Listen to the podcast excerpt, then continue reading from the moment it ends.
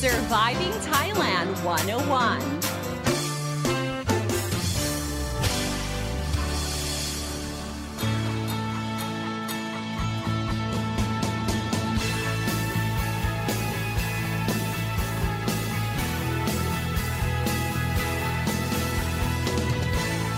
Hey guys, thank you for tuning in to Surviving Thailand 101. I'm your host, Fidon Sini, here to break down helpful tips and advice so travelers and expats can have a fantastic time here in Thailand and avoid common cultural faux pas. While the prospect of traveling to Thailand is exciting, I mean, you're in a new country with new sights, sounds, and flavors, it can still be a little overwhelming for first time visitors. Besides the language barrier, as Thais generally do not speak English, it is helpful to familiarize yourself with some uniquely Thai customs so you know what you're up against. Or should I say, what you are getting yourself into. The way people are, the way they do things, and go about their business is a total reverse from what the Western norms are. So, to avoid getting on the wrong foot, here are some eight most unique Thailand only customs. And whether you are in Thailand for a short trip or here to stay for long term, you know that you've got this. So, let's get ready here goes. Number one, the wai. Now, the Thai answer to a Western handshake, hug, kiss greeting, uh, to express hello, thank you, goodbye is the wai. Now, it is just like the Indian namaste when you press your palms together and bow your head slightly. So, Thais will just use this wai to greet, say hello, to say thank you, to show appreciation, and to say goodbye as well well. Now, the Thai wai goes deeper than a greeting. It also denotes respect as well. Now, I mentioned in my earlier episode about going to a Thai temple where we pay respects to a Buddha image, we have to wai as well. Well, when Thais make merit, by giving alms to Buddhist monks, um, chanting a prayer, we show respect by doing the wai. Okay, so when we greet to say hello, okay, we say sawaddi and we do the wai as well. To say thank you, it's kun. To say sorry, it's tot. And all of these includes doing the wai as well. Okay. All right, the next Thailand only customs is showing courtesy and politeness with ka and krap. Now, this is an essential Thai mannerism, okay? It's how to end your expression with a polite article. So, ka and krap is a polite article. Uh, in Thai, we call this put pra, ra, meaning that your expression is joyful to the ear and it shows respect to other people. Now, our polite article is categorized based on gender. So, for guys, it's and for the ladies, it's ka. So again, when we say hello, men will say sawaddi krap, and ladies, we say sawaddi ka. And to say thank you, kop kun ka. For the men, kop kun krap. To say sorry, ka tot ka for the ladies, and for the men, ka tot krap.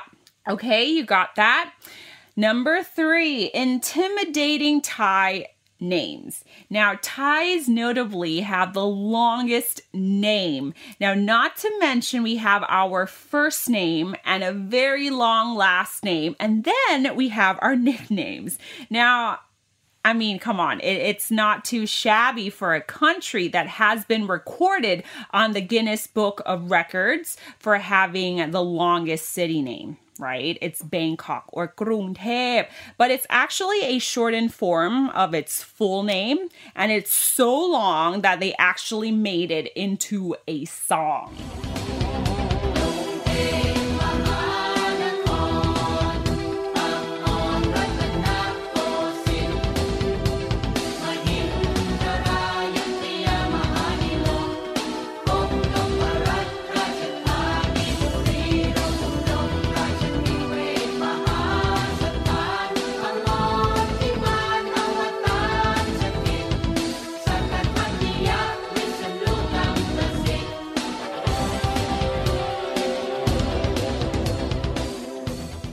So shout out to the song Grung Tep Mahanakon by Asanee Wasan. Very cool, right? It's quite amazing, right? We have the longest city name in the world. So back to Thai names. So we have the first name, which is the formal name, and then we have our long last name, and then we have our nickname, as I mentioned. So take my name for example. It's Don Sini Kritiya Pimonpon. So Don Sini is my first name. Kritiya Pimonpon is my last name. Super long, 16 letters. Some go. Some other people have longer last names. Trust me. And then you have my nickname Phi, okay, which means cotton in Thai. Now Thai nicknames are usually one syllable. So uh, don't be surprised if Thai people name their kids based on what animal, things, or objects they like. It's really quite common um, in, in Thai society. So you can find names like Gai for nickname, which means chicken, Dang, which means red, Pla, which means fish. I actually have a friend called Shampoo for real. And so um, we rarely use our first name. Okay, so nobody calls me Don Sini unless I'm on air. Okay, all my friends call me Phi. All right. And so expect to call, if you're close to that Thai person, you can expect to call them by their uh, nickname. Okay. But unless it's a formal setting, for example, in a workplace setting, we, uh, if you're colleagues at the same level, then you call each other by your nicknames. Unless it's, um, you're, you're dealing with somebody higher up, for example, a manager, they'll call that manager kun in front of their names or their first names or uh, their nickname. Okay, so for example, if I'm addressing my boss, I would call him or her kun A or kun B. Okay, kun is just to, you know, denote um, respect and to show that um, you know, there's like a distance. We're not really close, but, you know, just to show that level of, of distance between a colleague and a boss. Okay. And number four, okay, which brings me to this seniority matters in Thailand and it plays a huge part in Thai life and Thai people are expected to show respect and honor their elders. Uh, for example, uh, someone who is younger is expected to wai somebody who is their senior. Now, the senior will not return a wai to their junior, but will accept the wai by nodding in return. Now, in a corporate setting, for example, when you're meeting clients, uh, wais are first and foremost initiated by both parties as a common courtesy. So it doesn't matter who's uh, younger, who's older, okay, they'll both initiate the wai. Okay. And another point to be made is that in Asian society, you will find that everybody is everybody else's uh, brother, sister, auntie, or uncle. And Thailand is no exception. The relationship based on age will be addressed uh, in front of a name. So P, which means elder, Nong means younger sibling. So, for example, there's John. Okay. Now, if John is older than me and we're like super close, I will call him Pete John. Okay. Or uh, my best uh, friend who is uh, five or 10 years younger than me. Okay. I'll call her Nong Okay, Nong Sai. Nong means younger sibling. So if her name is Sai, I will call her Nong Sai or just Sai. Okay, but usually when somebody is older, we will call them P plus their name. Okay, and this is also commonly used between siblings, blood relatives, as well as between friends, colleagues, and acquaintances. Uh, the same goes for, you know, auntie, uncle, grandpas, and grandmas, okay? Number five, respecting the monarchy. Now, Thai children are taught at a very young age that the three main pillars make the Thai society. Now, this includes the nation, religion, and the monarchy. And we're like instilled at a very young age to respect the Thai monarchy um, as it's placed the highest in terms of status in Thailand. And unlike in the UK, where the public is free to uh, make comments about the monarchy, the royal family, I mean, we're seeing this in British tabloids, but in Thailand, we do have a tough lèse majesté law that forbids us from defaming, insulting, or making threats to the monarchy. Now, therefore, talking about the royal family in Thailand is a huge no no. And because the royal family is highly revered and respected, uh, so you'll see, like, um, before a screening of a cinema or a launch of an event, Thai people will rise to stand for the royal anthem and bow when the song ends. So this you will see it uh, very, very plainly um, right before the start of a movie when you go to the cinema. Number six, the kreng jai attitude. Now, while it might be hard for Westerners to process this, but the kreng jai attitude is deeply ingrained into our DNA. Uh, it's kind of difficult to find a direct English translation for kreng jai, but kreng jai is directly translated into fearful heart, and it's based around the feeling of empathy towards others. So, with your kreng jai, you conduct yourself in a way that shows consideration to that other person and avoid any imposition that will cause any inconveniences, okay?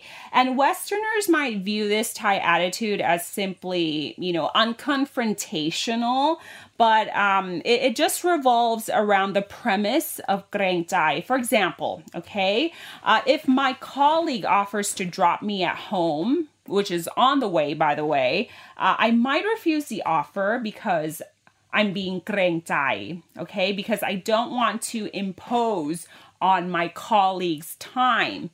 Or let's say if I go to a restaurant and the service is quite bad and not up to par, and the waiter, let's say, is a high school kid, a, a high school student and you know i don't want to hurt his or her feelings because um, he or she might get uh, a pay cut or whatnot. So i feel very gung and so i will act in a way that i won't i don't want to hurt her feelings. So i won't tell the manager on her Okay, so the Greng Jai attitude pretty much influences our way of conducting ourselves in, in a certain way, and um, it's it's not that surprising for Westerners if it's viewed unconfrontational.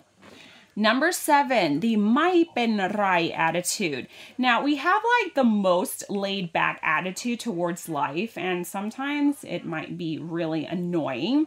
Um, just because the mai rai attitude, or translated as don't worry about it, you know uh, this pretty much also conducts our behavior as well. For example you know throwing a fit when somebody comes late is something that we want to avoid. So we're like okay mai pen rai.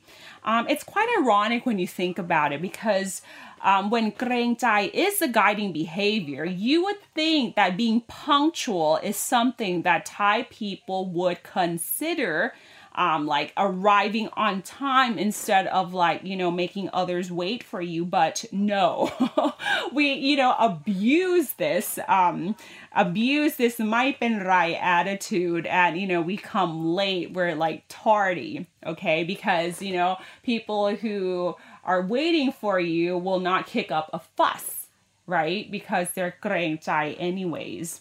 So so yeah, I, I can pretty much say that, you know, we've become pretty complacent to this.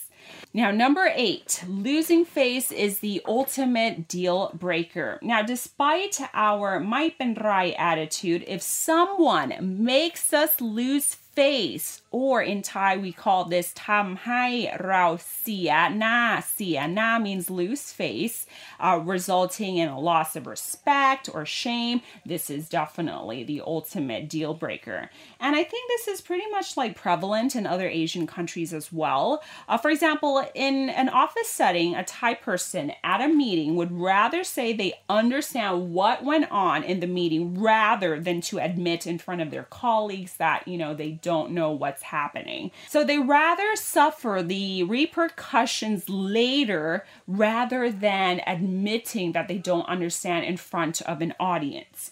And because we fear of losing our face, uh, we sometimes do inexplicable things to save our face.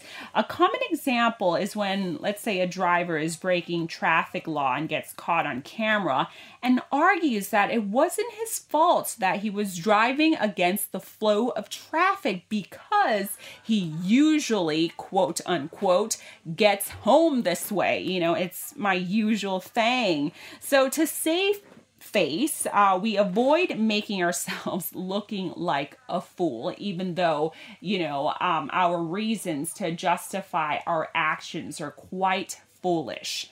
And if you're planning to come to Thailand or you're already staying in Thailand, just be aware that we wai for greetings and expressing appreciation.